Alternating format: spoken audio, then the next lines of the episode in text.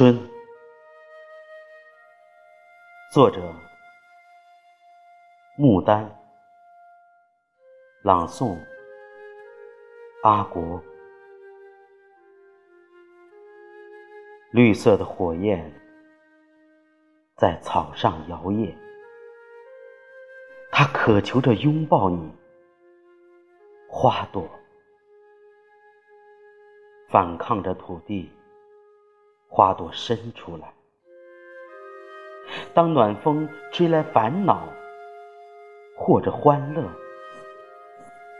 如果你是醒了，推开窗子，看着满园的欲望多么美丽，